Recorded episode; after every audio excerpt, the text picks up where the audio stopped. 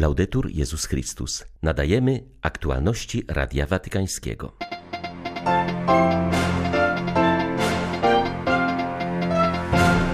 Ojciec Święty zaapelował o pokój w Birmie i o budowanie międzyludzkiego braterstwa.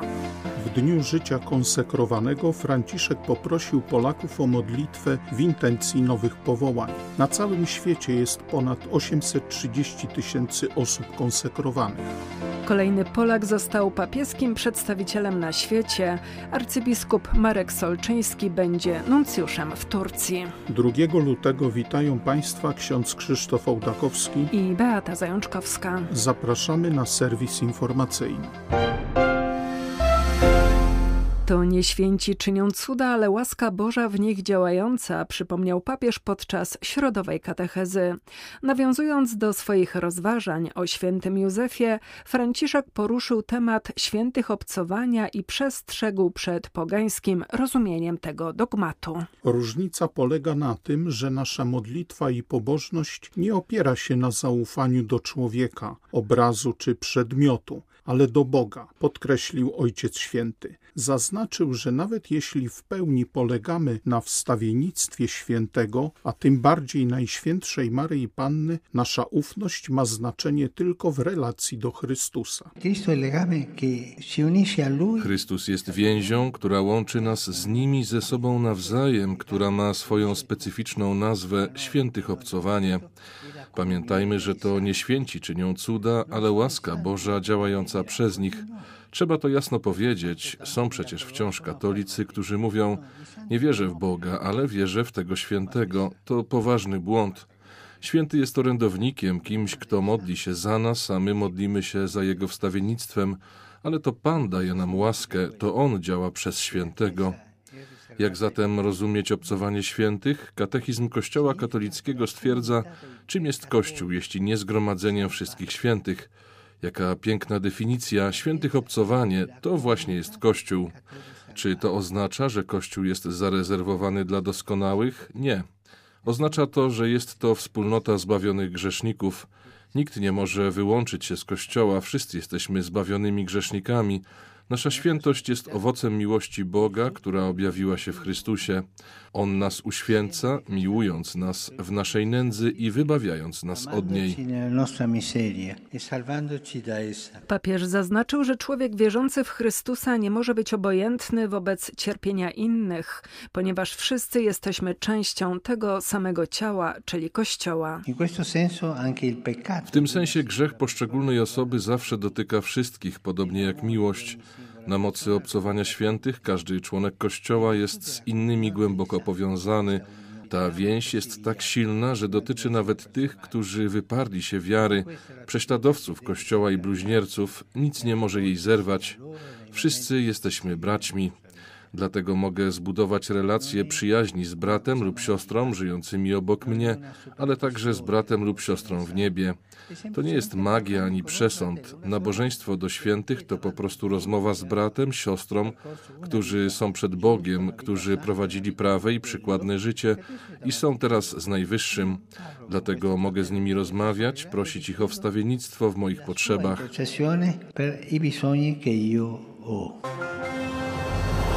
Papież Franciszek przypomniał o dramacie Birmy. Na zakończenie audiencji ogólnej zaapelował o pokój w tym kraju. 1 lutego minął rok od wojskowego zamachu stanu, który zniósł w Birmie swobody obywatelskie i zepchnął ten kraj w otchłań przemocy. Konflikt doprowadził do podwojenia liczby wewnętrznych uchodźców i wywołał ogromny kryzys humanitarny. Połowa Birmańczyków cierpi chroniczny głód, a sytuacja żywnościowa w całym kraju jest krytyczna. Od roku z bólem obserwujemy przemoc, która wykrwawia Birmę. Czynię moim apel biskupów birmańskich, aby wspólnota międzynarodowa podjęła działania na rzecz pojednania między zwaśnionymi stronami. Nie możemy odwracać się wzroku od cierpienia tak wielu braci i sióstr. Prośmy Boga w modlitwie o pocieszenie dla tej udręczonej ludzkości. Jemu zawierzajmy wysiłki na rzecz pokoju. Ojciec Święty wyraził satysfakcję, że narody całego świata włączają się w obchody Międzynarodowego Dnia Ludzkiego Braterstwa. Przypomniał, że celem tego wydarzenia jest promowanie dialogu międzyreligijnego i międzykulturowego. Braterstwo oznacza wyciągnięcie ręki ku innym, szacunek wobec nich i słuchanie z otwartymi sercami. Pragnę, aby podjęto konkretne kroki z wyznawcami innych religii, a także z ludźmi dobrej woli, aby potwierdzić, że dziś jest czas braterstwa, unikając podsycania konfliktów, podziałów i zamknięcia. Módlmy się i angażujmy każdego dnia, abyśmy wszyscy mogli żyć w pokoju jako bracia i siostry. E Franciszek pozdrowił też olimpijczyków. Przypomniał o rozpoczynających się w Pekinie zimowych Igrzyskach Olimpijskich oraz paraolimpijskich. Podkreślił, że sport ze swoim uniwersalnym językiem może budować mosty przyjaźni i solidarności pomiędzy osobami i narodami każdej kultury i religii. Najważniejszy medal zdobędziemy wspólnie, jeśli przykład niepełnosprawnych sportowców pomoże wszystkim przezwyciężać uprzedzenia i obawy oraz sprawi, że nasze społeczności staną się bardziej przyjazne i integrujące. To jest prawdziwy złoty medal. Ponadto ze szczególnym wzruszeniem obserwuję osobiste historie sportowców uchodźców. Niech ich świadectwa zachęcają społeczeństwo obywatelskie do otwierania się z coraz większym zaufaniem na wszystkich, nie pozostawiając nikogo z tyłu. Wielkiej rodzinie olimpijskiej i paraolimpijskiej życzę przeżycia jedynego w swoim rodzaju doświadczenia ludzkiego braterstwa i pokoju. Błogosławieni, którzy wprowadzają pokój. Beati gli operatori di pace. W obchodzonym w całym kościele Dniu Życia Konsekrowanego papież zachęcił do wdzięczności wobec zakonnic i zakonników. Polaków poprosił o modlitwę w intencji powołań.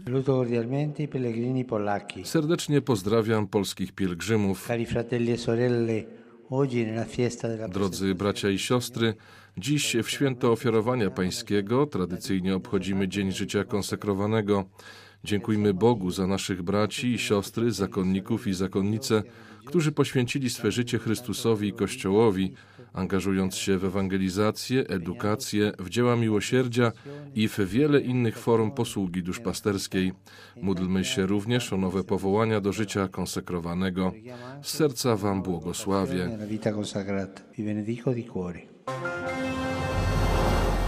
Na Ukrainie Dzień Życia Konsekrowanego przeżywany jest w atmosferze napięcia wynikającego z zagrożenia wojną.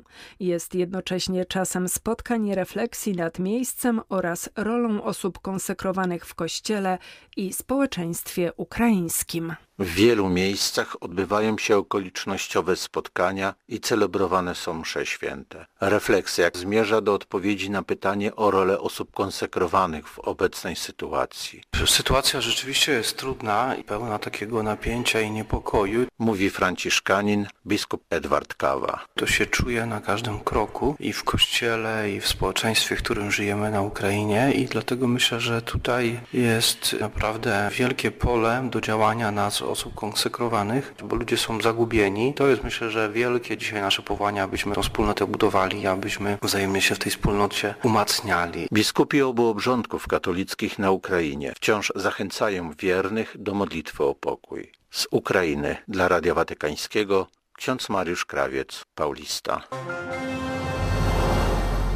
Trwający w Kościele proces synodalny znalazł się w centrum obchodów Dnia Życia Konsekrowanego w Hiszpanii. Przebiega on pod hasłem Idące razem, a wśród poruszanych tematów znalazło się również doświadczenie pandemii i odczuwalny brak powołań. W Hiszpanii żyje i pracuje ponad 37 tysięcy zakonników i sióstr zakonnych. Główne wyzwania życia zakonnego to brak powołań i zaawansowany wiek osób konsekrowanych. W ostatnim czasie każdego roku umierało około 600-700 zakonników i zakonnic, mówi ojciec Diaz Sariego. Liczba ta wzrosła z powodu pandemii. Średnia wieku wszystkich zakonników i zakonnic w Hiszpanii wynosi 73 lata. Z kolei w formacji znajduje się około tysiąca osób, co nie pozwala już na wymianę pokoleń. Nic więc dziwnego, że poszczególne zgromadzenia stopniowo zamykają swoje klasztory.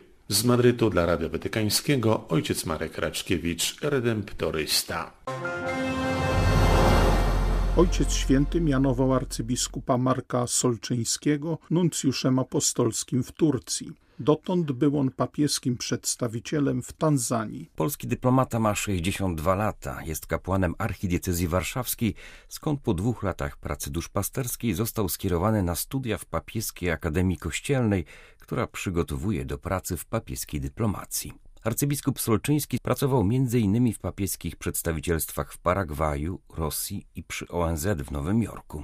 W 2011 roku Benedykt XVI mianował go nuncjuszem apostolskim w Gruzji, a sześć lat później papież Franciszek swym przedstawicielem w Tanzanii. Odkrycia archeologii chrześcijańskiej przybliżają nam niezłomną i gorliwą wiarę starożytnych wspólnot Kościoła, zauważył Franciszek w liście na publiczne posiedzenie papieskich akademii. Zostało ono poświęcone postaci włoskiego archeologa Giovanniego Battisti de Rossi w dwustulecie jego urodzin. Papież przypomniał, że to właśnie on podłożył podwaliny pod nową dziedzinę wiedzy, jaką jest archeologia chrześcijańska. Dzięki staraniom tego archeologa odkrytych zostało wiele grobów rzymskich męczenników i odnowiony został ich kult. De Rossi był wspierany przez ówczesnych papieży. Ustanowiona została Watykańska Komisja Archeologii Sakralnej i wykupiono tereny, pod którymi znajdują się chrześcijańskie nekropolie. Dzięki temu światło dzienne ponownie ujrzały katakumby świętego Kaliksta, zidentyfikowano też kryptę papieży z III wieku oraz grób świętej Cycylii. Jak zauważa Franciszek, De Rossi nie tylko prowadził badania tych starożytnych podziemnych nekropolii, ale potrafił też odkryć ich głębokie znaczenie jako miejsca tymczasowego spoczynku chrześcijan w oczekiwaniu na zmartwychwstanie. Pielgrzymki, które do dzisiaj wiodą katakumbowymi korytarzami, odkrytymi i zbadanymi przez De Rossiego, odtwarzają trasy wiernych z pierwszych wieków którzy ze wzruszeniem docierali do grobów męczenników, aby dotknąć tych prostych grobowców i pozostawić na nich do dziś czytelne inskrypcje, w których wyrażali swe modlitwy i oddanie. Wybór Franciszka na stolicę Piotrową przyczynił się do odprężenia w relacjach z cerkwią prawosławną, bo w Serbii ten papież jest bardzo ceniony, mówi biskup Laszlo Nemet. Zastrzega on jednak, że jest jeszcze za wcześnie na ewentualną podróż apostolską do tego kraju. Tym niemniej wybrany przed rokiem nowy patriarcha Porfiriusz jest człowiekiem dialogu. Biskupi katolicy po raz pierwszy otrzymali od niego zaproszenie. To jest absolutna nowość, podkreśla serbski biskup. Przyznaje, że Kościół katolicki ma w Serbii te same prawa co cerkiew prawosławna. Jest jednak traktowany jako coś obcego. Nie może powiedzieć o sobie, że jest kościołem serbskim. W rzeczywistości tamtejsi katolicy, choć stanowią 5% społeczeństwa, mają zazwyczaj obce pochodzenie, w 70% węgierskie, jak sam biskup Nemet, który jest przewodniczącym regionalnego episkopatu obejmującego obok Serbii również Kosowo, Czarnogórę i Macedonię. Biskup Nemet zauważa, że wielkim dramatem Serbii jest odpływ młodych pokoleń. Wskazuje też na problem imigrantów, którzy przez Serbię i Macedonię zmierzają do Europy. Jeszcze przed rokiem nie odczuwało się względem nich wrogości. Teraz sytuacja się zmieniła pod wpływem mediów, które rozpowszechniają fake newsy, mówi biskup Nemet. Zapewnia, że Kościół jest na pierwszej linii pomocy. Zdaniem serbskiego biskupa potrzeba zaangażowania całego kontynentu w rozwiązanie tego kryzysu. Były to aktualności Radia Watykańskiego. Laudetur Jezus Chrystus.